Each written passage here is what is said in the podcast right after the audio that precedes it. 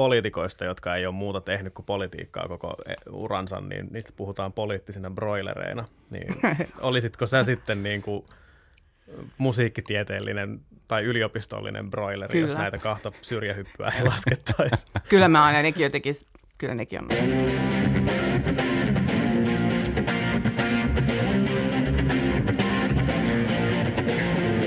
Ääniaaltoliike on Synkoppilehden päätoimittajien puheohjelma sekä tiede- että fiilis pohjalta.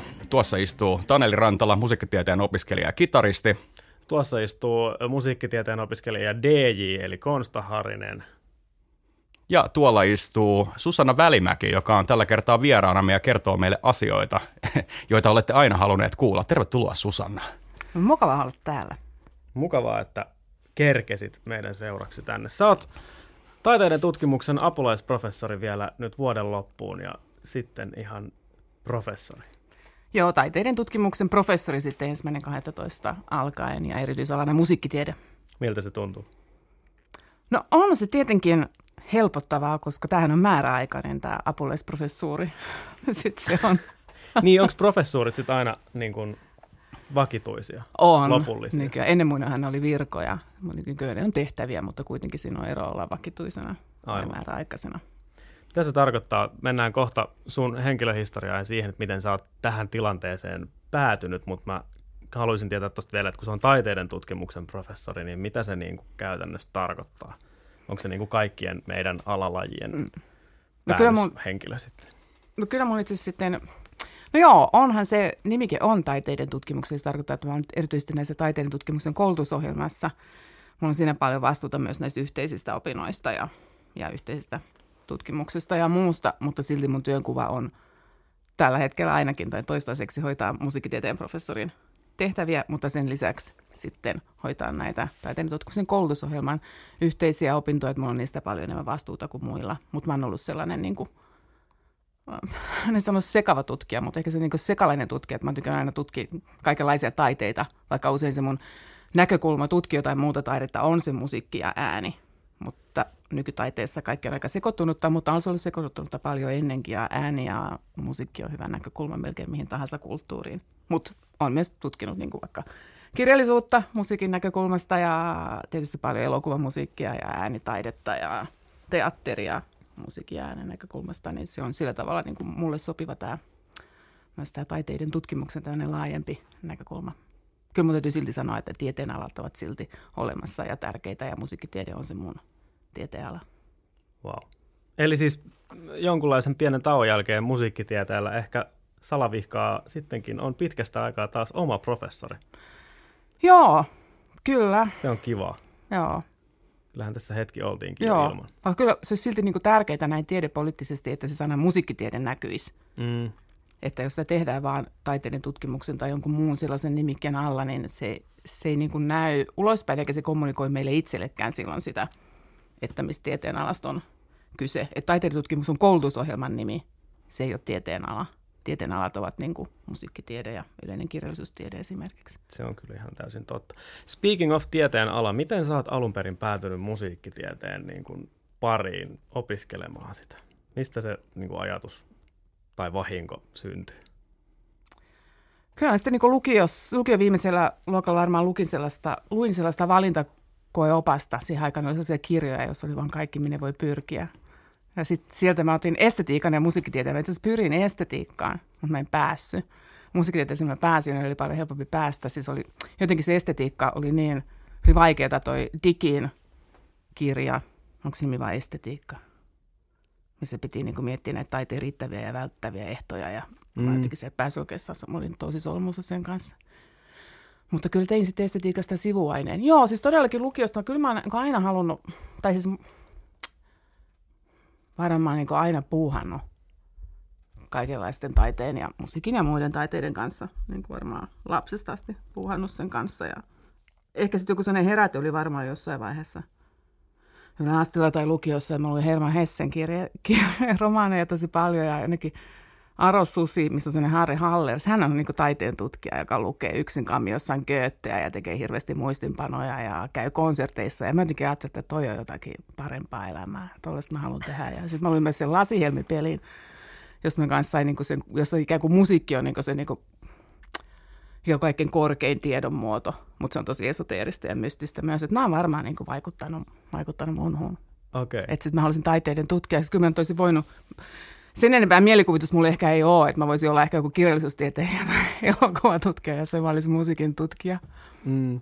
Onko sulla jotain soittotaustaa? Tai on, niin kyllä kuin... mä oon soittanut. Mä siis tota, mm, no piani, taustaa, siis sekä klasaria että kyllä mä sitten kaksi aahan asti tein niin klassipianosoittoa ja sitten tota, on soittanut kyllä sitten niin humppabändissä opiskeluaikana tosi paljon ja kaikenlaista musaa jo olen soittanut. Nykyään mä en soita kuin luennoilla pari sekuntia. Aivan. Mutta olen kaikenlaista soittanut. Tota, Oletko opiskellut siis Helsingissä vai, vai Turussa musiikkia? Mä käynyt siis Turussa perin? koulut, vaikka mä siirtokarjalaiset sukua, että mulla ei niin Turussa juuria, mutta mä kuitenkin siellä syntynyt ja siellä käynyt koulut. Sitten mä heti 18-vuotiaana muutin Helsinkiin. Mä en edes pyrkinyt Turun yliopistoon, koska mä halusin pois. Mä okay. Turusta mä pyrin Tampereelle kansanperinteeseen, erityisesti kansanmusiikkiin, josta sitten myöhemmin tuli se etnomusikologia, iso laitos sinne. Sinne pyrin ja pääsin. Ja muistan vielä, että pääsykohdassa piti transponoida J. Karjalaisen – sankarit biisi johonkin toiseen sävellajiin jostain toisesta sävelläistä. Tämä muistan siitä pääsykokeesta. Olisi voinut olla, että olisi jäänyt tuosta pääsykokeesta rannalle. Mä en olisi välttämättä no päässyt edes ovesta sisään. Siis se piti kirjallisesti transponoida, siis nuoteilla. Siinä... Okei, no sit, jos, jos olisi pitänyt vain joku soinnutus, niin sitten mä olisin ehkä päässyt, mutta nuoteista jos olisi pitänyt, niin ei olisi kyllä välttämättä onnistunut. Se kyllä, mä ajattelin silloin, että tämä on kyllä tosi viisiä. Sitten tota, niin, ja sitten mä pyrin tosiaan estetiikkaan ja musatieteeseen tänne Helsingin yliopistoon ja pääsin sitten siihen musiikkitieteeseen 89 syksyllä. Okay. Tuli musiikkitieteeseen ja se oli tuolla Viron kadulla silloin. Ja se oli siis tosi hauska. Se yhteisö oli aika iso silloin se musatiede. Me tuli ehkä, en tiedä, tulisiko me tullut 30 ihmistä, ketkä tuli fuksia musiikkitieteeseen. Se on paljon. Ja opettajia oli paljon. Oli siis niitä niin sanottuja virkoja silloin – mutta sitten oli myös se tutkijayhteisö ja tuntiopettajat. Ja, et oli tosi paljon jengeä ja se oli tosi kiinnostavaa. Ja joo, kyllä mä opis, op, opiskelin sitten myös sitä estetiikkaa ja sitten vähän kaikenlaisia taiteen tutkimuksen aineita. Ja mun sivuaine oli teoreettinen filosofia ja semiotiikka ja Tuommoista helppoa ja kevyttä. Joo. helppoa ja kevyttä tavaraa. se oli Mutta se oli musta niinku ihanaa se, nimenomaan se perus, perus tota, tutkinnon opiskelu, koska siihen aikaan saat ihan niin kuin hyvin haahuilla niin kauan kuin haluaa ja vaan käydä kaiken maailman tota, luennoilla ja kokeilla kaikkea. Mä kokeilin kaikenlaista no, tähtitiedettä ja kiinan kieltä ja en kyllä niistä suorittanut paljon mitään, mutta mä siis todella niin kokeilin ja kokeilin kaikkea mahdollista. Joo. Akateeminen vapaus. Se on aivan upea se oli siis ihan, musta se oli niin ihana. Tämä oli siis ihan mahtava maailma tulla silloin Helsingin yliopistoon. Se kuulostaa siltä ja myös nämä kaikki tarinat nyt, kun tässä on viimeisen vuoden sisään kun viime syksynä oli tämän studion ne tota, synttäri, synttäribileet ja se pitkä, mm-hmm. pitkä kurssi, kun istuttiin täällä viikoittain kuuntelemassa, niin just toi Ysärin, Ysärin ja Kasarin taitteen niin kuin, henki, mikä täällä just siellä Viron kadulla mm-hmm. tuntuu olevan, niin se, siitä on jotenkin välittynyt semmoinen kuva, että sillä on ollut niin kuin pöhinää ja että kaikilla, kaikilla on jäänyt siitä jotenkin tosi hyvä mieli. Kyllä. Se kuulostaa hauskalta ajalta. Joo. Onko mä ihan väärässä, jos mä äh, muistelisin, että sit sä oot väitellyt tohtoriksi musiikkitieteestä vasta joskus 2000-luvun Vasta? Miten niin vasta? No jos sä oot 89 mennyt yliopistoon, niin et sä on niin kuin 95. Mä tein tosi kauan perustutkintoa. Musta tuli niin kuin maisteri 98. Okei, siihen no aikaan se oli niin ihan... Siihen aikaan se oli, joo, mutta mä, mä tehtiin sitä maisterikin tutkintoa tosi kauan, mutta siihen aikaan sai tehdä ja se oli semmoista. Ja... Niin, toista se on meillä, kun se on nykyään joo. seitsemän vuotta ja kolme paloa ja niin. Mm, Ja siis me molemmat ollaan ehkä mahdollisesti myös haavistuksen suorittaja luonteita, niin pakko saada kaikki vedettyä siinä niin kuin minimiajassa, mikä on annettu ja näin niin, edelleen. Mutta onhan se ihan eri homma, että sulla on se, eikö, se, eikö se ole seitsemän vuotta se opiskeluoikeus, mitä se on? Vai onko se peräti kymmenen? Ei ole niin paljon. No mutta se on sivuseikka. sivuseikka. Joo, on näitä suosituksia ja sitten on niitä, että milloin joutuu passiivirekisteriin ja on lisäaikaa ja muuta. Joo, ja ne on niin munkin aikana niin paljon muuttunut, en mä oikeastaan enää niitä tiedä. Mutta mulle siis tärkeää yliopistouran uralle oli se, että mä olin amanuenssi. Kun mä olin siis tehnyt gradun, olinkohan mä vielä valmistunutkaan, niin sitten sen ajan professori Eero Tarasti, joka meillä edelleen emerityksena täällä, ja sitten amanuenssi Irma Vierimaa kysyvät, että olisi me kiinnostunut amanuenssin töistä, koska Irma Vierimaa, tosi pitkäaikainen amanuenssi musiikkitieteessä, niin oli lähdössä buddhalaisen luostarin vuodeksi ja tarvittiin, tarvittiin joku siihen tilalle. Wow. Joo, Mitä, sä, mitä, sä, mitä sä teit silloin, kun sä olit Amanuenssi oli Mitä se silloin niinku sellainen, sisältää? se oli öö, niin kuin, mitä nykyään ehkä ajateltaisiin, että koulutussihteeri, tai mikä koulutussuunnittelija ja opintosihteeri, mutta sitten tota, Amanuenssi hoiti myös niin kuin budjetit, mutta hänen kuului tehdä myös omaa tutkimusta. Okei. Okay.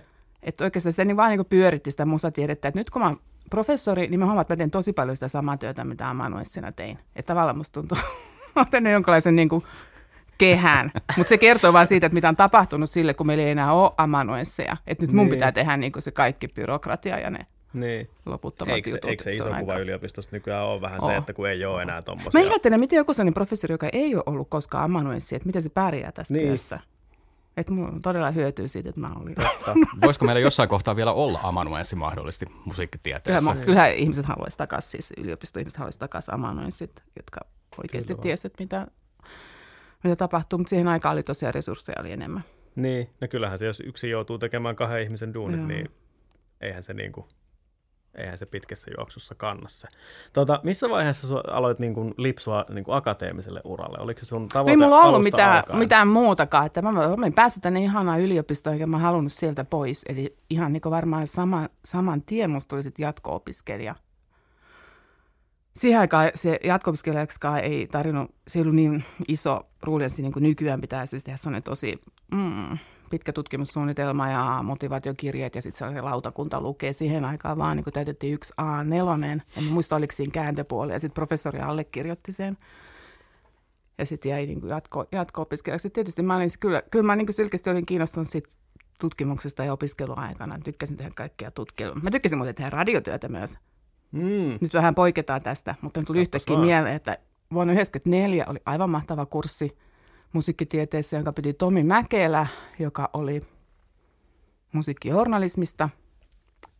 Opeteltiin kirjoittaa kritiikkiä, mutta tehtiin myös radiotöitä ja sitten Minna Lindgren, toimittaja ja tietenkin musiikkitieteen alumni ja nykyään myös kun, uusin kunniatohtorimme Helsingin yliopistossa, niin hän oli sitten niinku arvioimassa niitä radio-ohjelmia, joita tehtiin. Eli tehtiin Ylelle ohjelmia, viiden minuutin ohjelmia ja ne tuli kaikki ulos ja sitten sen jälkeen sai tehdä myös, myös sit pidemmänkin ohjelma. Se oli mun semmoinen niin alku radio-ohjelmien teko. Et mä oon niin aina ajatellut, että radio-ohjelmien tekeminen on, on jotenkin semmoista musiikkitieteen mm. ytimessä. Niin et, et, etkö sä aika paljon niitä tehnytkin sit vuosien varrella? Olen mä tehnyt niin aina niin vähän väliä. että muutenkin. Vähän väliä. Mä haluan myös tehdä niitä sen takia, kun, kun meidän opiskelusta niin iso osa menee radion töihin.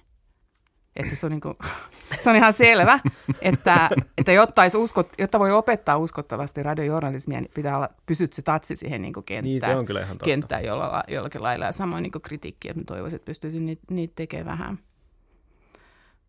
Mutta se on myös jotenkin, että kyllä mä niin näen, että taiteiden tutkimuksella niin musiikkitieteellä on niin, niin hirveän tärkeä se yleissivistävä tehtävä ja se koko yhteiskunnallinen tehtävä, että meidän kouluttamat asiantuntijat ovat töissä radiossa, mutta myös niin, että yliopistoihmiset puhuvat radiossa.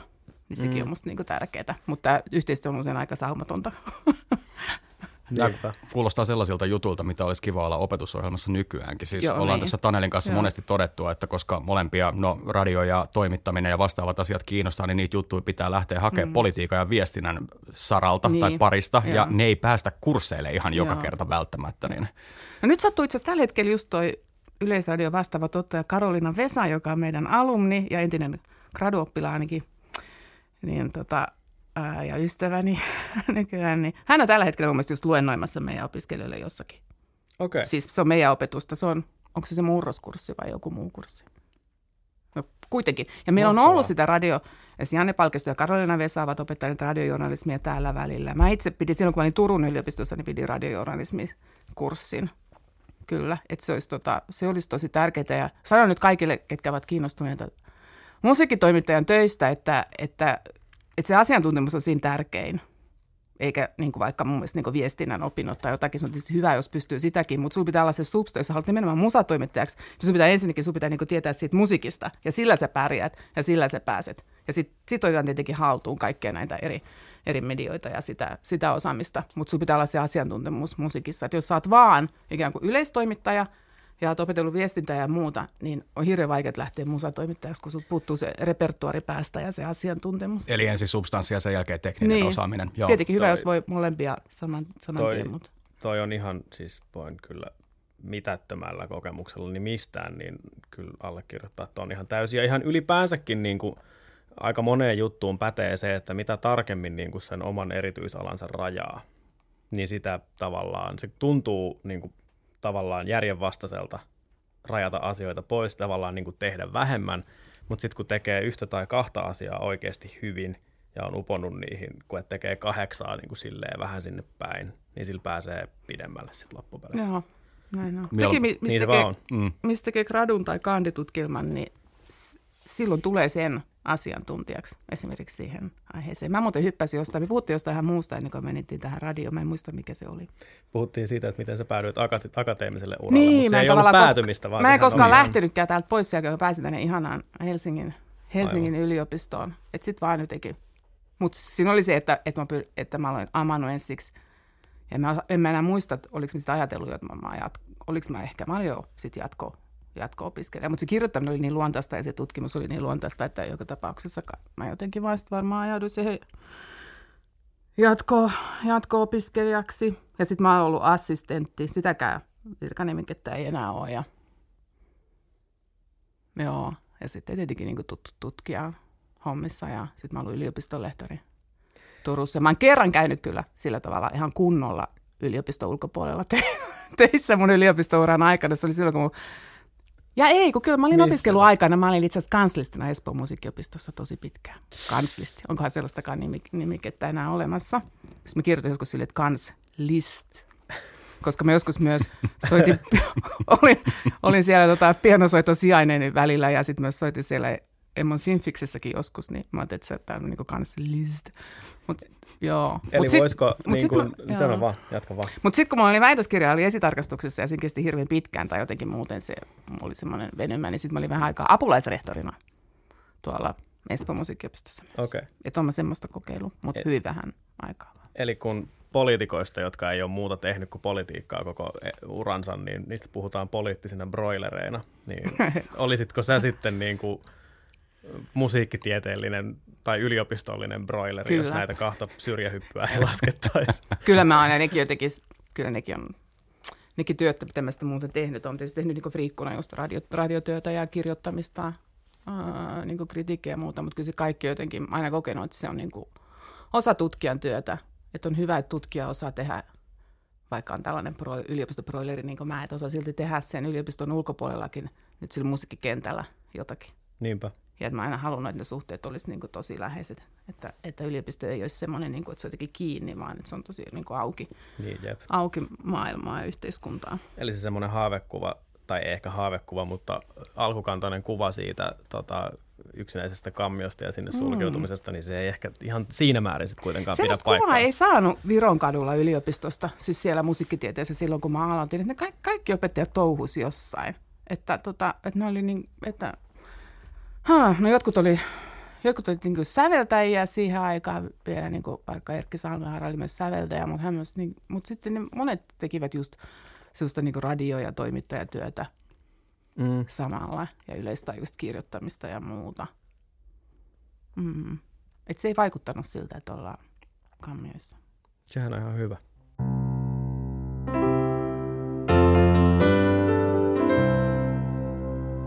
Missä vaiheessa sitten tota, opettaminen tuli mukaan? Tuliko se jo Helsingissä vai sitten vasta 2011, kun sä lähdit Turkuun? Ja kyllä se tuli sen niin gradun jälkeen. Aina 97 ehkä mä valmistuin, niin sitten mä heti siellä samana kesänä opetin kesäyliopistossa. Tykkäsit sä siitä vai tuliko se niinku silleen? Joo, se oli siis ihan kaupan mahtavaa. Musta päälliseksi. oli niinku, mun vaan, siis se oli ihan mahtavaa, vaikka se oli tosi vaikeaa se opettaminen ensin, että miten mä niinku pystyn olemaan 90 minuuttia noitten kanssa ja kauheata kaikki katsoa kriittisesti. Mutta silti mä niinku nautin siitä aina sinne luentosaliin mennessä. Musta se oli jotenkin niinku niin hienoa, että mä saan niinku opettaa yliopistossa, vaikka se oli kesäyliopisto, niin silti se oli niinku, se, niinku s- sen kurssi pystyi suorittamaan meidän tutkimusvaatimuksia, niin musta se oli niinku ihan, ihan mahtavaa. Se oli vaan, ehkä mä ajattelin, että nyt mä oon siellä niinku Kastiliassa, siellä Hermahessen Kastiliassa. Nyt mä oon niinku yksi niistä. Joo. Ei mä ymmärrä ihan täysin. Eli opettaminen on siistein juttu, mitä sä oot sun yliopistollisen broilerin uran, uralla tehnyt. Joo, mä voin sanoa, että se käveleminen Joo. sinne luentosaliin, aina sit opettajista on vaan varma, mutta se, että mä niinku saan kävellä sinne niin lähteessä, että nyt mä menen ja mä oon täällä ja tää on tää. tämä niin kuin, intellektuaalinen taivas. Joo. Itse opettaminen on aika raskasta, mä en ole siinä ehkä, tai niin, Mä en ole varmaan siinä niin hyvä kuin pitäisi olla. Miten sä koet niin sen niiden suhteen, kun sä nyt oot kuitenkin tästä tähän astisesta päätellen, niin luolteeltasi kuitenkin tutkija ennen kaikkea, Joo. etkä varsinaisesti mikään niin kuin opettaja. Tai ei nyt sillä, että sä et olisi opettaja, että kai sä oot opettaja, oot opettanut paljonkin, mutta silleen noin niin kuin henkisesti, niin mielet varmaan enemmän itse tutkijaksi. Niin Joo, kyllä. Oletko koskaan niin kuin... No, kyllä mä tiedän meidän opettajassa, mutta kyllä mä varmaan ekaksi niin, sanon tutkija. Niinpä. Niin onko se niin kuin, elääkö ne symbioosissa keskenään tämä tämmöinen niin kuin, niin, tavallaan pakkoavioliitto? Se Joo, elää on. tietenkin. Se, sehän on tietysti selvä, että yliopisto on korkeinta opetusta ja se on tutkimusperustaista opetusta. Mutta se on myös niin, että vasta yliopistossa, kun joutuu opettamaan, niin sä huomaat, että osaako se asia vai et. Ja usein on niin, että asiat otetaan haltuun opettamalla. Et mä oon paljon mm. oppinut siinä, että mulla on ollut niinku pakko opettaa joku kurssi.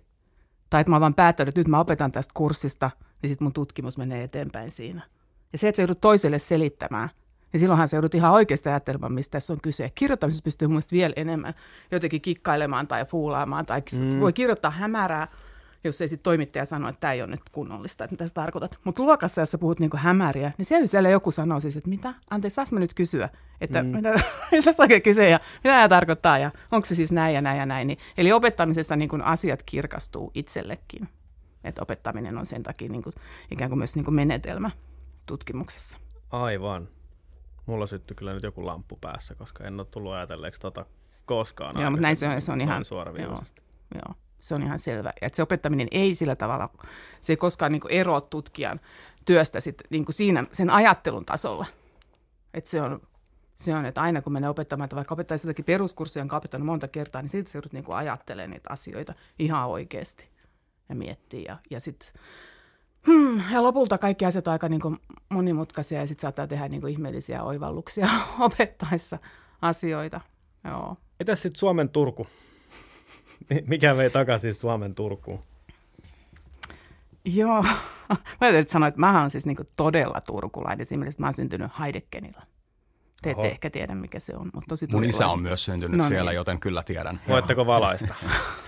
se on vähän tosi niin kuin erikoistunut synnytyssairaala, jota ei enää ole mutta oli ja tosi pitkä. Sitä pidetään, että se on, että se on, niinku, se on niinku tosi, tosi turkulaista, ovat syntyneet siellä Heidekerillä, koska semmoista ei ollut missään, missään muualla Suomessa. Joo, mutta tosiaan vaikka mun suku on Turusta, niin mä oon siellä syntynyt ja siellä koulut käyneestä tulin tänne opiskelemaan ja sitten mä vaan sain, mä olin, ollut yliop, mä olin yliopistotutkija täällä Helsingin yliopiston musiikkitieteessä siihen aikaan, eli mulla oli Suomen Akatemian tutkijatohtori projekti. Ja sitten tuli Turusta auki yliopistolehtoraatti, jota mä hain ja sain. Ja kun mä sain sen, niin me oltiin kaitsuja, siis Kailas Folk ja Jaska Uimonen ja ketä meitä nyt oli. Niin tuossa Marian Helmessä, joka harmi kyllä nykyään on kiinni, mutta se oli aika tavallinen paikka, jossa musiikkitieteilijät, sosiologit ja filosofit istuivat. Se oli eri pöydät eri tieteenalalle. Me istuttiin meidän normaalissa musiikkitieteen pöydässä ja ajatelkaa, me juotiin kaikki kuohuvinit ja sampanit, mitä siellä ravintolassa oli, niin yhtäkkiä vaan loppu. Nyt ei ole enää. Mä muistan, että se oli vielä joku keltainen ja se viimeinen pullo. Koska mä olin niin onnellinen, että mä sain sen lehtoon. ja se oli ihan, se oli ihan mahtavaa saada se, tota, ihan saada se työ. Joo. Milloin sä tulit takaisin Helsinkiin? No sitten, mä siis asuin siellä vaan muutaman vuoden. Että sitten mm. muutin takaisin ja sitten tein junassa tosi paljon töitä. Joo, 2011 syksyllä muistaakseni alkoi se mun työ. Ja 2020 mä irtisanoin itteni, koska mä sain tämän Helsingin yliopiston apulaisprofessuurin, mutta sitä ennen mä olin ollut kyllä pari vuotta tutkimusvapaalla. Mä olin siellä välissäkin tutkimusvapaalla. Mm. Pidän tutkimuksia. Onko noin tutkimusvapaat, tämä nyt on tämmöinen palikkakysymys, mutta olen opiskelija, joten käytän oikeuteni siihen. Onko ne käytännössä siis semmoisia, että sä oot virkavapaalla yliopistosta ja sulla on joku apuraharahoitus sun tutkimukseen Yleensä jossain muualla? Saa se tehdä, jos on mistä tahansa rahaa, niin, niin tai jotenkin varaa olla vapaalla, niin voi pyytää siis niin, just tällaista tutkimus, tutkimusvapaata. Että yleensä se on niin, että on joku apuraha, jonka on saanut johonkin hankkeeseen. Ja Joo. sitten, että nykyisin on niin, että vaikka tutkimus kuuluu yliopistolehtorin ja, ja professoreiden työhön, niin käytännössä siihen on ihan hirveän aikaa ja se tutkimus vaatisi sellaista keskittymistä, että pystyisi todella niin kuin täyspainoisesti keskittymään siihen tutkimukseen, niin se mm. kyllä yleensä, jos tekee yhtään mitään isompaa tutkimusta tai hanketta, niin se vaatii sen, että, että on vapautettu niistä opetus- ja hallintotehtävistä. Usein silti jotakin jatko-opintoja ohjaa kuitenkin, mutta yksi vuosi on tosi pieni kyllä itse asiassa tutkimuksessa. Joo. Aina tästä on ollut, ollut puhetta nytkin Helsingin yliopistossa ja muissakin yliopistoissa, että olisi sellainen niin sanottu sapattivapaa systeemi, että jossa ei tarvitsisi niin anoa jotain erityistä rahaa siihen, vaan että pyörisi vain sellainen systeemi, että, että tehtävissä olevat yliopiston lehtorit ja, ja professorit pääsisivät välillä siis täysin tutkimuspainotteisille vuodelle tai kaudelle. Joissakin isommissa oppiaineissa on niin kuin helpompaa, kun siellä voi niin kuin luottaa, että siellä on niitä muita kollegoita, jotka huolehtii niitä opiskelijoista, mutta meitä on täällä niin, niin vähän, että se on tota, ei voi, niin kuin, no, ei voi ihan noin vaan häipyä. Mä katsoin tätä äh, sun julkaisulistaa täällä Helsingin tota, yliopiston sivuilla. En tiedä kuinka tarkalleen ajantasaisesti Sieltä puuttuu varmaan Turun vuosien julkaisu. Todennäköisesti joo, päivitetty on, koska tämä itse asiassa näyttää just siltä, että, että just siinä 2011 viiva, viiva se about 2019 niin on tullut sille jokunen juttu per vuosi, mutta sitten sen jälkeen tämä tahti on kiihtynyt Joo, ei se vaan puuttu. Mä, laittanut niitä, mä en laittanut Turun vuosien ajalta varmaan kuin kirjat sinne, että en mä laittanut niitä artikkeleita. Aivan. Mut Kyllä täällä, tahti on varmaan ihan tasainen koko ajan. Täällä mennään niin kuin psykoanalyysistä ja taiteesta ja tota, musiikkikritiikistä jääkiekkomusaan mm. ja niin kuin, äh, tälle kansanomaisesti voisi todeta, että sä oot kyllä heilunut vähän siellä sun täällä. Niin, joku voisi sanoa, että mä oon keskittymiskyvytön, mutta, tai että mä kyllästyn aina. Onko Musta se, onko se, se valata niinku... sellaisia uusia, uusia alueita, mutta on se myös sitä, että mä vaan niin olen niin rajattoman kiinnostunut melkein niin mistä tahansa. Siis mä muustakin kuin musiikista. Mm. Että mä oon kiinnostunut ka- kaikesta. Varsinkin kun jos on arkistossa ja lukee vaikka vanhoja sanomalehtiä, niin siinä mun pitää ihan niin kuin oikein rajoittaa itseään, että mä en ala lukea sitä niin kuin kaikkea muuta, joka ei enää liity. Niin kaikki on niin, niin kuin superkiinnostavaa. Mutta musiikissakin mä ja äänessä ylipäätään, niin mä kiinnostaa kyllä minua kiinnostaa se, että miten, ehkä kuitenkin se, että miten musalla tai äänellä voidaan niin kuin kommunikoida, tai miten se viesti ja minkälaisia merkityksiä se luo, ja minkälaista on niin kuin sen äänellinen olemassaolo maailmassa, tai musiikillinen olemassaolo maailmassa. Mun tarkoitus oli kysyä just se, että mikä sua kaikista eniten niin kuin tutkimuksellisesti kiinnostaa, mutta sä vastasitkin siihen jo, että kaikki. Joo. Ja se on tavallaan, musta nykyään, nykyään mä oon tutkinut niin paljon kaikenlaista, niin musta olisi ihan hauskaa, että olla vaikka sellainen tutkija, että multa tulee vaan sanomaan, että hei, voiko sä miettiä, miksi miksi toi kuulostaa sillä, kun kuulostaa, tai, tai mitä toi tarkoittaa toi musa tuossa leffassa, tai että totta kai opettajana saakin seminaarissa paljon tehdä tätä te opiskelijoiden kanssa yhdessä niin asioita, mutta tavallaan musta tuntuu, että on myös hauska, vaikka joutuu heitetyksi ihan mihin tahansa tilanteeseen. No nyt vaikka kesällä sitten hän media kysyi multa ja Höpplä multa ja oliko se Yle Juha, Juha Torviselta ja Sini Monoseltakin meidän tutkijalta, kun esimerkiksi tästä kun täällä perussuomalaisten siellä – puoluekokouksessa niin, oli, oli Erika tämä Viikmania Erika Viikman viite, niin siinä niin kuin, sitten kysyttiin, että mitä se, mitä se niin kuin merkitsee. Niin mä että tämmöisiä niin kuin hauskaa miettiä, että yhtäkkiä vaan heitetään joku, että tuolla on musaa, sano mitä se merkitsee tuossa yhteydessä. Mitä Erika Viikman tällaisessa yhteydessä merkitsee? Ah, heiltä, ei keskustele sitä, sitä asiaa, mutta se oli vain niin kiinnostava se, että millä tavalla nyt vaikka sitten sitä syntisten pöytä, että miten musiikki voi eri, että siinä on ne tietyt, me voidaan puhua siitä ihan sinänsä vaan, että mitä kaikkea siinä syntisten pöytäpiisissä niin kuin on ja minkälaisia merkityksiä siellä on ja sisältöjä ja noin, mutta sitten kun sitä viedään erilaisiin yhteyksiin, niin se saa uudenlaisia ulottuvuuksia mm. ja tämä on niin kiinnostavaa, niin kuin vaikka jos joku biisi viedään tuonne jonnekin arenalle jääkiekoyhteyteen, niin se saa erilaisia merkityksiä siellä. Niin se on minusta aina jotenkin ihan rajattoman kiinnostavaa, että miten sama musiikki, siinä on tietysti niin semmoinen dynaaminen sisältö itsessään, mutta mut se on aika väliä ja sitten se saa spesifiä merkityksiä eri paikoissa. Ehkä se on semmoista niin yksi on semmoista niin lempitutkimusta on tutkia, että vaikka miten tätä biisiä on käytetty politiikassa ja jääkiekossa ja elokuvissa tai jotakin. Niin kuin vaikka jotakin Finlandia-hymniä on käytetty niin kuin Reikanin hautajaisista johonkin Kiinan demokraattiseen tota, opiskelijaliikkeeseen tai miten semmoinen, ja semmoinen niin kuin joku yksi biisi saa erilaisia merkityksiä. Se on ehkä yksi kaikkein semmoista hauskimpia, mitä voi musiikkitieteessä tutkia. Niinpä, mä oon ihan samaa mieltä. Toi on Ja mä myös, mä myös ymmärrän ton sun pointin siitä, että, että tykkää siitä, että tulee tavallaan heitetyksi jonnekin Joo. ja sitten kysytään, että mitä tämä voisi tarkoittaa, koska mä niin näen hyvin, miten se voi olla semmoinen tietynlainen suola, suola siinä hommassa, että tulee semmoisia uusia ja yllättäviäkin tilanteita, eikä vaan niin, että, että tota, olisi niin kuin yhtä ja samaa käytännössä sille alusta loppuun asti. Sitä mä vielä mietin, että, että miten sä ehdit, kuinka aikaa vievää tuommoinen tutkimuksellinen työ on, koska mä esimerkiksi tällä laulava salapoliisikurssilla, josta puhuttiinkin tuossa ennen kuin ruvettiin äänittämään, niin luin sen sun pitkän tota, Maria Kallion punkpassa ja Sherlock Holmes-artikkeli. Mä, mä vaan mietin sille, että missä helkkarin väri, välissä niin tämä välimäki on niin kuin kerännyt näinkin syvälle tähänkin aiheeseen. Aika paljon kyllä mökillä, mökillä olen kirjoitellut, kirjoitellut juttuja. No, tota, Mutta se on ihan käsittämätöntä. Mä en, niin kuin, se ei mahu niin kuin jotenkin mun käsityskykyyn, että sä, te sä kykenet tuohon, mutta tota, mahtavaa kun kykenet. joo, voihan se olla, että se on pois jostakin muusta. Että, mm. Onko sun elämä pelkkää musaa ja sen tutkimista vai tota, On se teet sä- välillä teet sä ollut, tos, välillä se on ollut niin tosi paljon sitä, mutta nyt mä yritän, nyt mä, tai nykyään mä haluan, että, että mulla on ensi elämä, joka on vaan olemassaoloa ja niin kuin, tuulen haistelemista. Ja sitten sen päällä on niin kuin, työ ja muut, mutta on kääntynyt.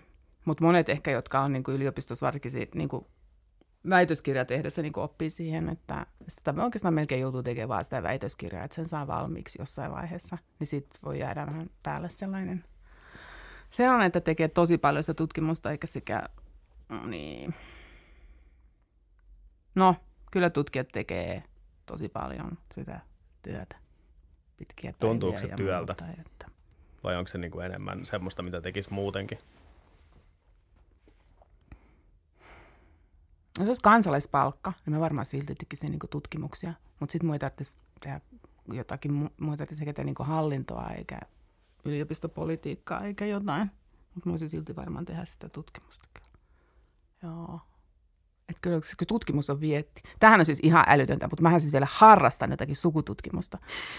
Että sitten niinku ne pienet, niin nyt, nyt mä oon rajoittanut itseltäni sen, että mä en saa nyt tehdä. Mä oon päättänyt vasta 2024 kesällä mä saan seuraavan kerran tehdä sukututkimusta, koska se on niin koukuttavaa. Ja sitten se on okay. semmoista, että sitten me siihen menee niinku kaikki yöt ja, yöt ja päivät.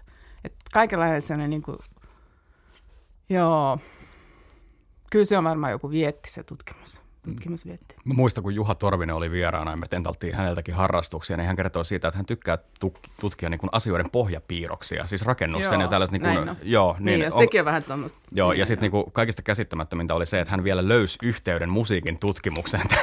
Että Näillä kahdella on joku yhteys sen takia, että koska onhan musa aina tilassa ja näin edelleen, niin onko sukututkimuksella ja musiikin tutkimuksella joku yhteys, joka löytyy nimenomaan sen musan kautta? Kato, Ei. heitit uuteen tilanteeseen. En mä, Heitin uuteen tilanteeseen. En mä usko, mutta mut, mut sukututkimus on aika niinku hyvää. Siinä oppii niinku tosi paljon sellaista biograafista tutkimusmenetelmiä ja muita, mutta en mä saisi sanoa, että se olisi niinku välttämättä musan, musan tutkimuksia sinänsä, mutta ylipäätänsä vaan tutkimuksia. Mulla kyllä on harrastuksia, mutta tota, niin kuin esimerkiksi saaristolaiselämä ja mökki Rymättylässä ja kaikki siellä, siellä oleminen ja kalastaminen ja tämmöinen, joo. Ja mä olin siis nuorena ihan urheiluhullu. Tein, tosi, tein kaikenlaista, sitten pelasin futista ja lentopalloa ja sitten pikajuoksin. Ja sitten on, jää- ja sit on semmoinen, niin jäänyt semmoinen urheilun seuraaminen. Mun, mun lapsuuden perheessä tennis on uskonto ja Federer oli uskonto ja edelleen niin kuin, melkein niin kuin päivittäin iäkkäiden vanhempien sekä veljen ja veljen perheen kanssa WhatsAppi niin kuin kilisee vaan niin kuin tennisjuttuja. Se on semmoinen, ja joo, kyllä mä käyn salilla ja sitten mä opettelin on, nyt tota, savatea, savatetekniikkaa opettelen tällä hetkellä ranskalaista Okei. Joo, se on, potkunyrkkeilyä perjantaisin, se on tosi kiva ja se on mielenkiintoinen laji. Se on kehittynyt jostain merimiesten katutappelusta. se on ai- niin kuin, joo, niin on, joo. Se on eurooppalainen itsepuolustuslaji, aika hauska. Eli kiinnostus kaikkeen välittyy myös harrastuksiin. Joo, niin mutta sitten sit, sit, kun mä olin sitä savateakin esimerkiksi niin treenaamaan, niin sitten mä yhtäkkiä tajusin, että mä olin ostanut ihan, o, niin kuin, tilannut hirveän määrän kotiin kirjoja, niin kuin savatehistoriaa ja sitä ja tätä, ja eri ranskaksi ja saksaksi ja kaikista, mutta tämä on ihan älytön, että en mä nyt voi niin kuin, alkaa, että mitä jos mä vaan niin kuin, mäiskisin. Kävisin vain kerran viikossa mäiskis, enkä opettele niin kuin, taas sitä koko historiaa ja kaikkea, mutta helposti se, helposti se niin kuin, tulee. Koska sit saa niin kuin, kaikista asioista tulee niin, niin syviä, kun niitä vähän lukee. Yhtäkkiä niin kuin yhdessä, silloin niin kuin vaikka niin kuin yhdessä lyönnissä, niin tuntuu, että siinä on koko niin kuin ihan mieletön niin kuin Euroopan ja Aasiankin taistelulajien historia yhtäkkiä siinä. Että sitä jotenkin niin kuin, meillä on yksi elämä, mutta tutkija, kun tutkii, varsinkin kun tutkii historiaa ja, muu, ja muuta, niin tuntuu, että voi niin kuin elää intensiivisesti monia elämiä samaan aikaan. Tätä on vähän vaikea selittää, mutta se on semmoinen, mikä historiatutkijalle tulee sellainen ihan ihmeellinen niin kuin fiilis ja sellainen, niin kuin sellainen kutka siitä, että, että, että mä oon niin osa se, semmoista niin ketjua. Myös sukututkimuksessa. Mm. Sukututkimuksessa oli hirveän helpottavaa se, että kun se teki, niin tajus, että vitsi, että, että, mä oon vaan yksi tämmöisessä ihan mielettömän pitkässä ketjussa. Ja se oli musta jotenkin niin helpottavaa oma elämän, elämän kannalta, että ei tarvitse olla mitään erityistä ja, eikä sitä tätä. Että sehän riittää, että mä oon vaan niin yksi tässä. Mua ennen ollut kaikki noin ja mun jälkeen tulee vaikka, vaikka mitä. Niin siinä on, joo, niin tässä historiassa on monia oltuuksia, minkä takia on kiva, että tietää vähän siitä historiasta, mutta mä nyt on kuitenkin kieltänyt itseltä nyt ne savate. Oletko nopea lukemaan? Oon, mä oon kyllä tosi nopea lukea, joo. Mutta siis mä en välttämättä lue silleen, että, että, että mä luen sen niin kuin, tutkimuskirjoja pitää lukea silleen, että ei voi lukea alusta loppuun ihan kaikkea siellä. Se pitää niin kuin saada jollain lailla se kokonaisuus haltuun, mutta sitten sieltä luetaan erityisesti noja noi kirjat. Sitten ole, ei kun noja noi kohdat. On olemassa kyllä juttuja, että on pakko lukea se koko kirja ja mä luen aina kynän kädessä, että mä teen niin kuin, yleensä niin kuin itselleni aina muist, muistinpanot ja sillä tavalla ne jää mun, jää mun päähän. Kyllä mä niin kuin nopea lukea, mä tykkään siitä nopeasta lukemisesta. Hmm.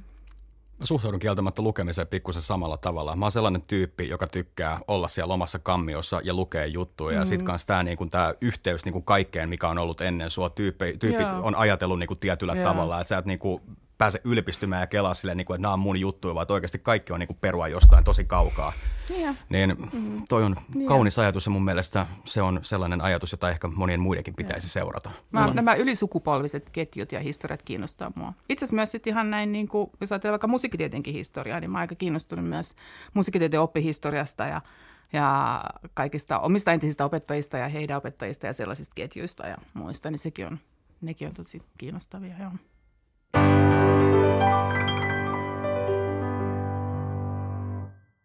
Tällaisten historiallisten ketjujen kautta päästään varmaan aika kätevästi siihen sävelten tyttäret-asiaan. Kyllä. Historiallinen ketjuhan se on tavallaan sekin. 126 naissäveltäjää. Säveltäjänaisia, mikä käytetään sanaa säveltäjänainen eikä naissäveltäjä. Se on parempi. parempi. Mä oon se selitetty oikein siellä. Mistä, mistä tämä projekti lähti? Sä sanoit mun mielestä jossain tuossa aikaisemmin, että, että ennen kuin uppouduitte tähän, niin et tiennyt heistä yhtäkään, mutta nyt tiedät Joo, heistä ihan, ihan jonkun, jonkun mm. nimen niin kuin tiesin.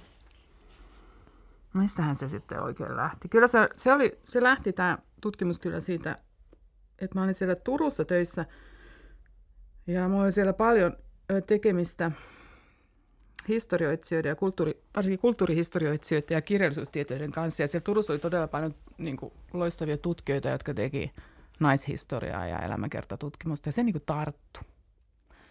Että joskus niin kuin nämä niin kuin sen tartunnan jonkun tyyppisestä tutkimussuuntauksesta. Ja mä sain siellä semmoisen niin tartunnan, että mäkin haluan tehdä elämäkertatutkimusta ja muuta. Ja sitten oli myös niin, kuin niin että, tai naishistoria, ja oli niin, että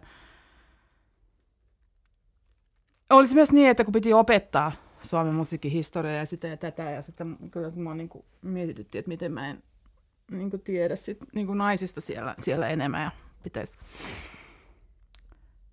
että, että opiskelijoidenkin takia mutta ottaa sitä asiasta selvää. Mutta mä luulin, että se on paljon pienempi alue. Mä että mä aika nopsaan kirjoitan jonkun kirjan, jossa on joku kymmenen lukua, semmoista pientä lukua.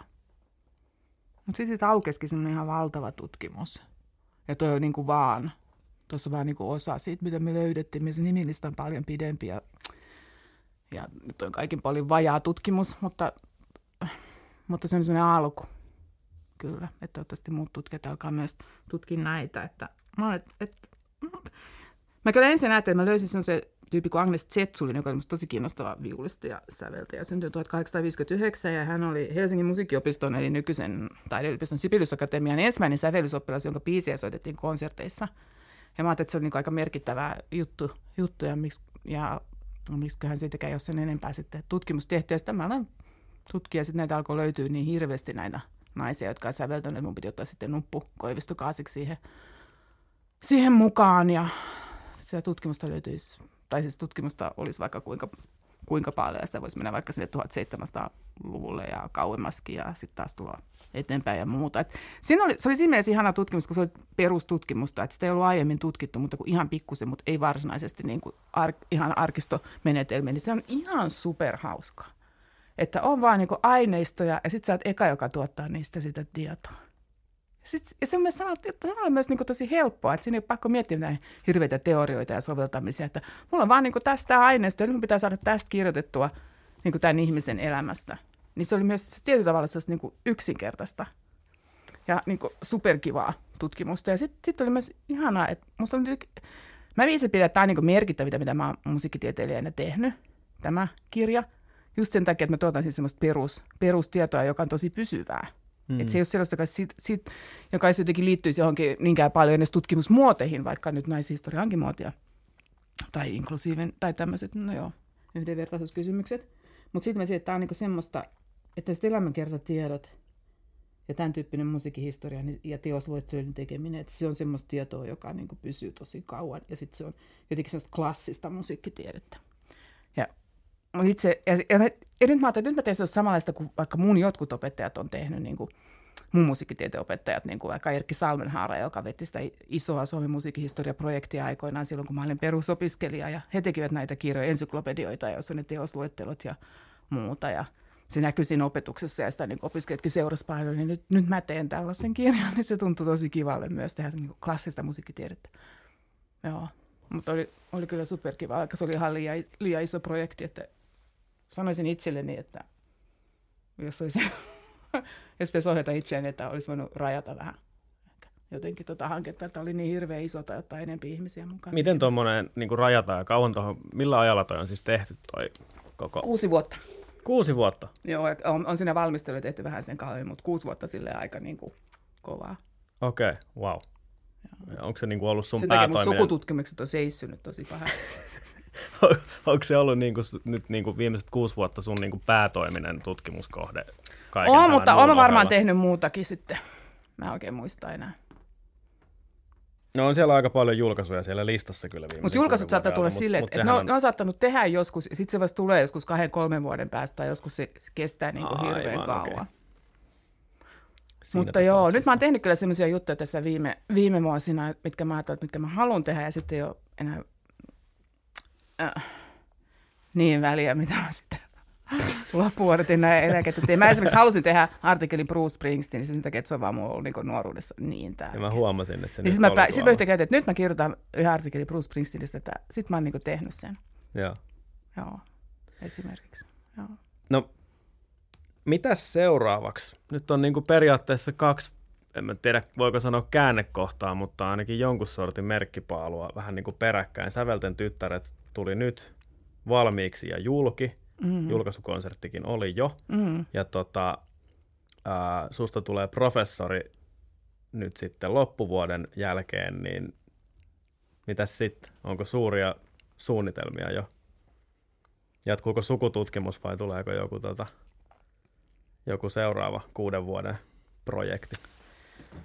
En mä välttämättä tee tuommoista. No voi tietenkin olla, että yhtäkkiä vaan, no on tässä kyllä kaikenlaisia ajatuksia, mutta en mä tiedä, mikä niistä toteutuu. Mm.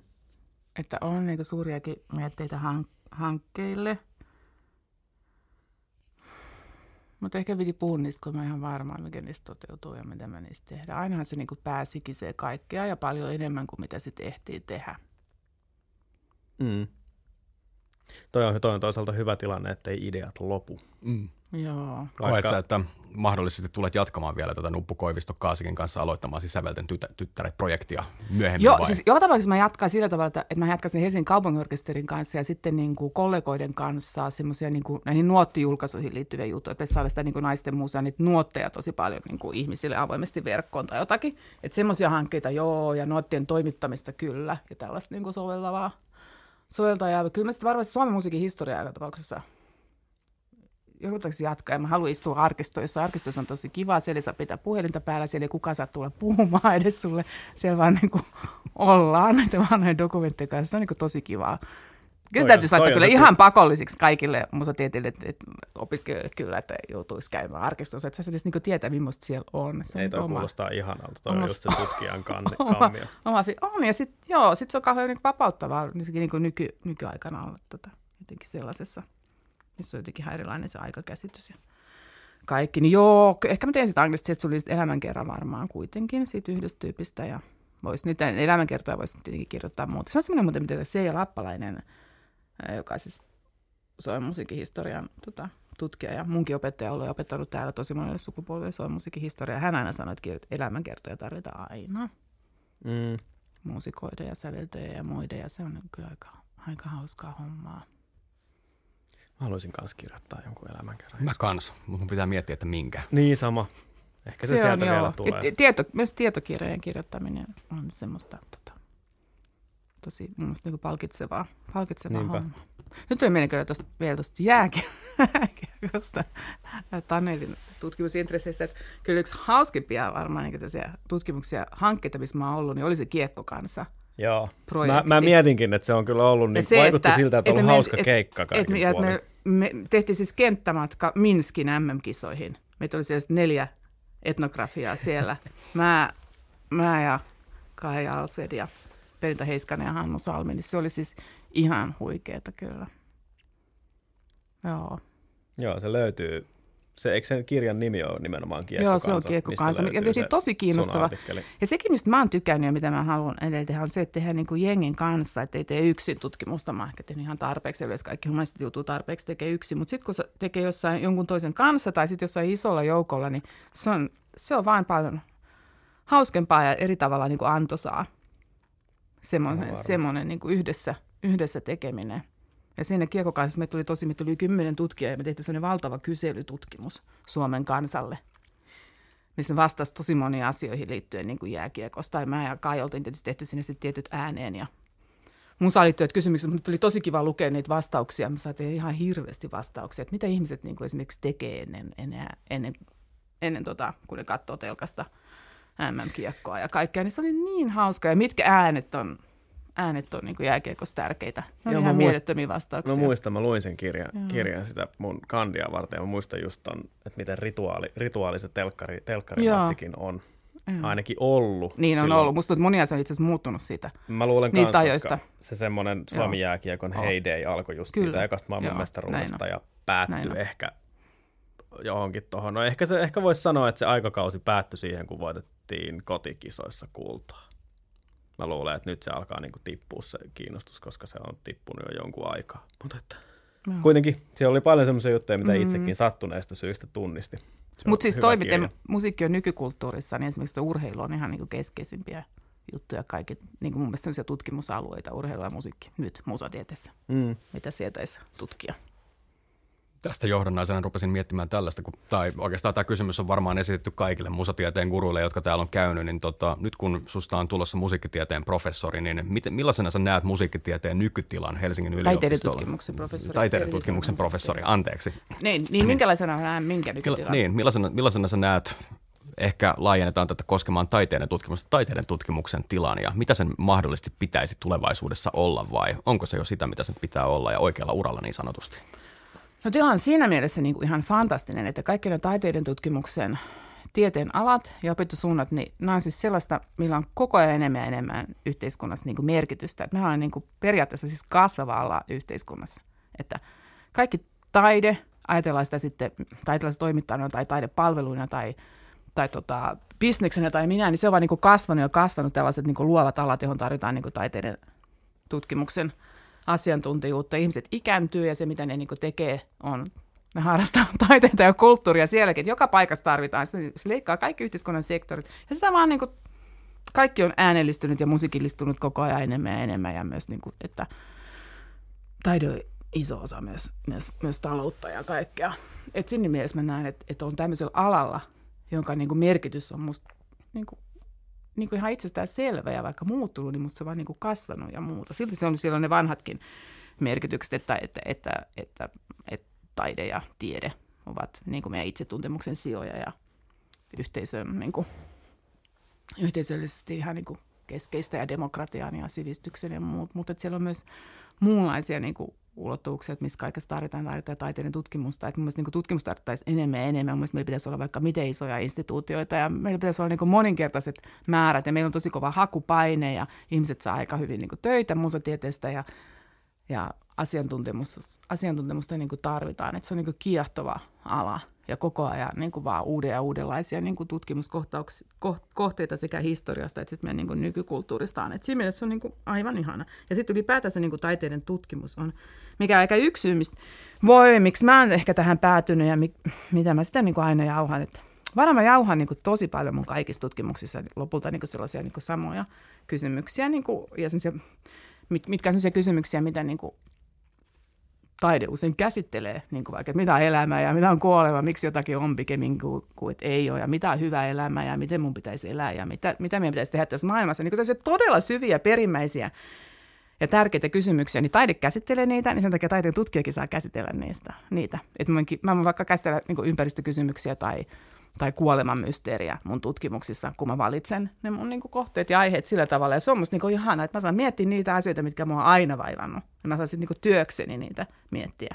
Ja taide on semmoinen niin erikoinen tiedonmu- tiedonmuodostuksen tapa, niin sitä on tosi kiva tutkia. Tässä mielessä niin kuin mun mielestä meillä on niin kuin loistava tulevaisuus. Mutta se, että mistä me saadaan, saadaan niin kuin yliopistolle niin kuin resursseja ja saa, niin, mm. ja että miten se näkyisi se arvostus yhteiskunnassa ja maailma on vaikea ja eletään hirveässä kriisimaailmassa, että yliopistokriisi on aika pieni kriisi ajatellen, ajatellen niin kuin jotakin haa, Mitä niin kuin planetaarista on? kriisiä ja, niin. ja tota, sotia ja kaikkea, mutta kaikki liittyy kyllä kaikkeen.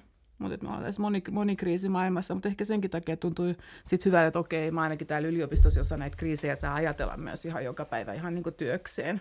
Mm. Vaikka tietysti niistä on hyvä pitää vapaatakin, mutta silti kokee, että pystyy niin kuin jotenkin johonkin hedelmälliseen ja rakentavaan ehkä sitä ajatteluaan suuntaamaan. Että, ja ehkä meillä on niin loistava tulevaisuus kuin miksi me se tehdään.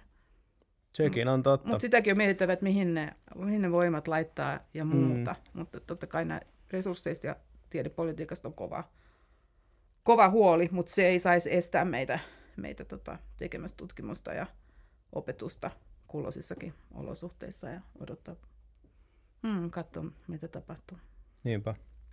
Joo, ei kyllä mäkin näen, että nimenomaan kaikella taiteen tutkimuksella on niin kuin huomattavan suuri yhteiskunnallinen pointtinsa ja niin kuin se perustelee olemassaolonsa jo sillä, kun tavallaan se semmoinen, jos mennään nyt tuohon kadulle ja kysytään ensimmäiseltä ja toiselta ja ehkä kolmanneltakin vastaan tulijalta, että mitä se ajattelee taiteiden tutkimuksesta tai, tai mm. tämmöisestä, mm. niin sehän vastaus on se, että siellähän ne hipit haistelee omia pierujansa ja ihmettelee, ihmettelee muiden rahoilla, kun se on niin kuin, tämä nyt on tietysti, kun oma lehmä on jo ojassa, niin hyppään sinne itsekin, mutta tota, kun sehän on kaikkea muuta. Sillä on ihan hirveän mm. suuri vaikutus ja sillä on ihan hirveän suuri vaikutuspotentiaali. Niin joo. Niin kuin, Ja jo lähtien, mm. vaikka mä, mä itse käyttänyt paljon sellaista esimerkkiä, että jos me halutaan tietää, miten me tehdään hyviä leffoja ja tehdään vaikka niillä hyviä niin kuin, rahoja sitten ja laitetaan ne rahat sitten vaikka niin kuin, kiertoon tai tehdään lisää hyviä leffoja, niin kyllähän niitä täytyy tutkia. Ja sama musassa ja ihan kaikessa taiteessa. Ja toinen vielä tämmöinen niin palikkamalli esimerkki, koska siellä on vielä takana sit se, että me voidaan vaikuttaa niin kuin moneen asiaan myös yhteiskunnallisesti näiden juttujen kautta. Mm. Ja tutkimus sinänsä on niin kuin keskustelua.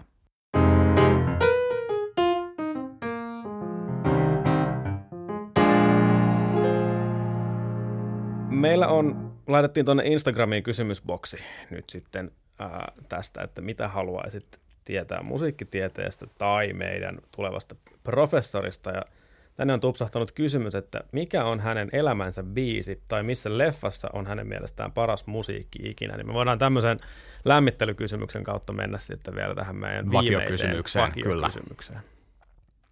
Mikä on sun elämässä biisi? Onko sellaista? Voiko sellaista edes valita?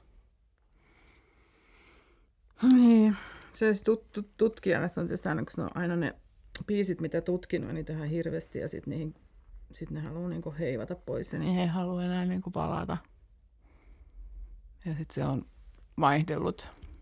Mä esimerkiksi, kun mietin vaikka tätä Sävelten tyttäret kirjaa, että mä oon yhtäkkiä löytänyt semmoisen niinku repertuarin, mitä mä en tiennyt melkein 50 vuoteen ja nyt mä niin näen koko Suomen musiikkihistoriaa ja eri tavalla. Mulla on ihan eri biisit nykyään päässä.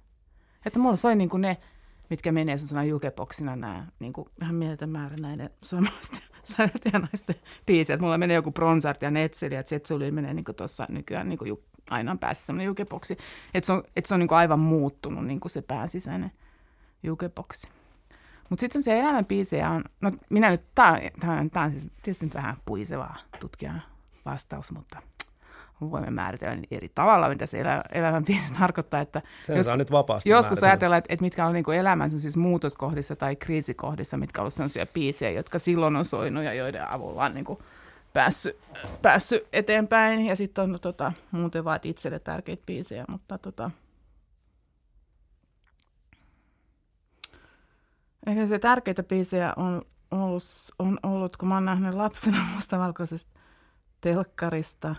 On kaksi semmoista niin järisyttävää telkkarista tulevaa musiikkikokemusta, jotka varmaan vaikuttanut mun elämään. Niin Prokojefin Romeo ja Julia paletti.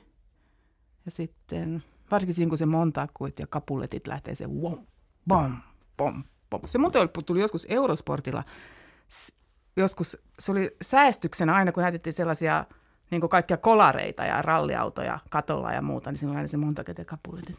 Mutta tämä oli siis vasta paljon myöhemmin, siis ei silloin, silloin lapsen, niin se on ollut, niin kuin, jotenkin, on ollut tärkeää, vaikka mikään, no joo, ei mitään. Ja sitten tota, sit taas, kun mä näin tuon Johnny Cashin Folsom Prison, tuon vankilakonsertin mustavalkoisena kanssa, Mm. Nyt mä yhtäkkiä muista, olekaan varma, että mikä se vuosi oli, se vankilakonsertin vuosi, joku 60-luvun. Muistan vielä, että mä katsoin sen mun veljen kanssa. Ja sitten siinä näytettiin, oli Johnny Cash, siinä oli myös June Carter esiinty. Ja sitten siellä oli niitä vartioita, joilla oli jo niin kuin aseita niin kuin valmiudessa. Ja mä olin mun veljen kanssa ihan lapsen, nyt on tosi kovaa musiikkia. Ihan sen takia, me tajuttu sitä. Jotenkin tajuttiin, okei, okay, tämä on vankila jotain, mutta mä olin myös tosi kova country-fani silloin lapsena. Niin ne on ollut tärkeitä tärkeitä musiikillisia kokemuksia, mutta sitten leffoja, mä joskus ajattelin, että mun pitäisi kirjoittaa sellainen, sellainen kirja vaan, niin kuin, missä on ihan lyhkäiset kuvaukset niin kuin elokuvien, semmoisista elokuvien musiikeista, joista musta on niin kuin tosi hieno musa, kun on niitä paljon tutkinut ja mä myös paljon opettanut sitä aikoina, niin mulla on siitä sellainen iso repertuari päässä ja sitä on niin kuin ihan hirveästi. Ne on niin kuin eri tavalla, niin kuin mitkä, missä leffossa, että jossakin huuliharpukosta ja on niin poikkeuksellinen hieno sen takia, kun siinä on se semmoinen motiivi, joka on vielä yksi solumotiivi Morriconelle tyypillinen solutekniikka, joka on kaikessa mukana. Se on niin siinä, se hengittää koko ajan siinä mukana ja sit siitä, siitä solumotiivista, joka on se trauma, se huuliharppukostajan trauma. Niin en voi nyt se tässä soittaa, kun ei ole tässä piano. Hmm. Niin se on siellä kaikessa mukana ja siitä tulee kaikki teemat ja muut, niin se on musta niinku ihan ihmeellistä, että joku säveltää niinku niin hienosti. Tai että se on vaan niinku tosi hyvä esimerkki. Ja sitten kun se on vielä siinä, että se äänet on myös musiikillisia, että se täysin niinku, äänellä on säveltasot ja kaikki, ja ne kaikki, niissäkin soi ne samat motiivit, niin kuin jossain tuuliviirissä ja muissa, niin se on niinku ihmeellistä. Mutta sitten on semmoinen Teres Malik, mä aika Malik-fani ollut, Teres Malikin ohjelma Tree of Life, niin se on ollut semmoinen musta semmoinen leffa, mitä, mikä voi ihan hyvin katsoa silmät kiinni. Että se on niin, että se on, ehkä ainakin jos sen on nähnyt vaikka yhden kerran, niin tietää, mitä tapahtuu. Se on, siis, se on vaan niin kuin semmoinen todella musiikillinen. Siinä on ihan valtava määrä sitä musaa. Ja se on musta semmoinen niin kuin upeasti soiva elokuva. Mutta en mä kyllä sitten tiedä, mikä olisi mun, mun varsinaisesti elämän biisi. Mä en varmaan, jos mä pyrtäisin ohjelmaan, niin mä en menisi, koska se voi niin kauan stressi, että mä en pysty niin mitään biisiä Ymmärrän. Ymmärrän. Vaikea. Se olisi kyllä vaikea tehtävä kaiken puolin. Kaikki, Mahtavasti sanottu toi elokuva, jonka voisi katsoa silmät kiinni. Mm. Tämä oli kaiken kaikkiaan tosi hyvä vastaus ja kattava vastaus tähän kysymykseen. Niin oli. Joo. Meillä on tällainen ensimmäiseltä kaudelta nyt tähän toisen kauteen siirretty vakiokysymys. Mm. Ja kysymme sinulta, Susanna Välimäki, että sulla on elinaikaa tietty musiikillinen kokonaisuus. Se voi olla viisi biisiä, se voi olla useampi levy, yksi levy Spotify-soittolista ja sitten sen jälkeen niin valot sammuu ja töpseli vedetään seinästä. Mm. Mitä lähtee soimaan? Mm, ihan varmasti jotain Mozartia. Miksi Mozartia? Koska mikä tahansa Mozart on niin kuin ihan jees, mihin tahansa kohtaan. Tämä on, se, tämä on vaan tämmöinen mun ensireaktio. Mm. Mm. Jep. Ja mä en ehkä haluaisi, että se on mitään semmoista... Joo. Joo. Lukitaanko vastaus? Joo, joo. Siis se voi olla mitä, se on siis melkein mitä tahansa Mozartia. Voisi niin siinä miettiä, että mitä Mozartia, mutta on niin paljon niin vai, vai, vaihtoehtoja. Joo. Se Mozart on just, se on, se, se on varmaan sitä lasihilmipeliä. Sitä paitsi Arosuudessakin niin lopuksi kuulla Mozartin naurua ja tämä varmaan liittyy jotenkin näihin mun... Ke- joo. Toi on hyvä vastaus. Tämä on erinomainen vastaus. Mitä tahansa Mozartia, Joo. DJ, please. Kyllä, joo. Hei, kiitos Susanna Kiitoksia. todella paljon, että pääsit. Tämä oli kaikin puolin mielenkiintoista tutustua, tutustua sua, suhun vähän paremmin. Jatketaan tästä. Me todennäköisesti ruinataan sua tänne vakiopanelistiksi myöhemminkin, kun keksitään sopivia, sopivia juttuja, mistä puhua.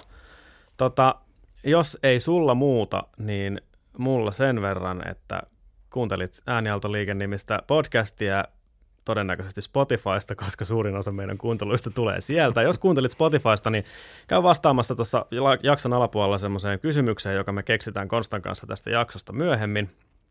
Siksi en sitä voi tässä nyt vielä paljastaa, koska se on toistaiseksi vielä salaisuus kaikille. Ja äh, Instagramista ja Facebookista meidät löytää äänialtoliike tunnuksella. Meille voi lähettää sähköpostia osoitteeseen äänialtoliike.gmail.com. Käydään sitä silloin tällöin lueskelemassa. Ja tota, mä oon ihan pihalla, kun me ollaan nyt kesäloman jälkeen täällä jatkamassa tätä toimintaa. Mitä tässä piti vielä sanoa? Synkooppilehteä voi tilata meiltä. Me tuodaan se ihan henkilökohtaisesti tai sitten laitetaan postiin. Ja... Kyllä, siihen saa myös kirjoittaa, jos siltä tuntuu. Otamme kyllä vastaan. Susanna Välimäki todennäköisesti löytyy toimistostaan ja Susanna Välimäinen Nuppu Koivistokaasikin Sävelten tyttäret kirjan voit kir- tilata kirjastosta. Ole fiksu ja tilaa. Ja se on open access. Saa sitä mm. ihan, niin, se on open access, mahtavaa. Kyllä. Hei, loistavaa. Ei muuta kuin, ei ens vaan sitä seuraavaa, ei kun sitä seuraavaan tiistai. Kiitos käynnistä. Ja muistakaa katsoa Tree of Life silmät kiinni. Tervetuloa uudelleen.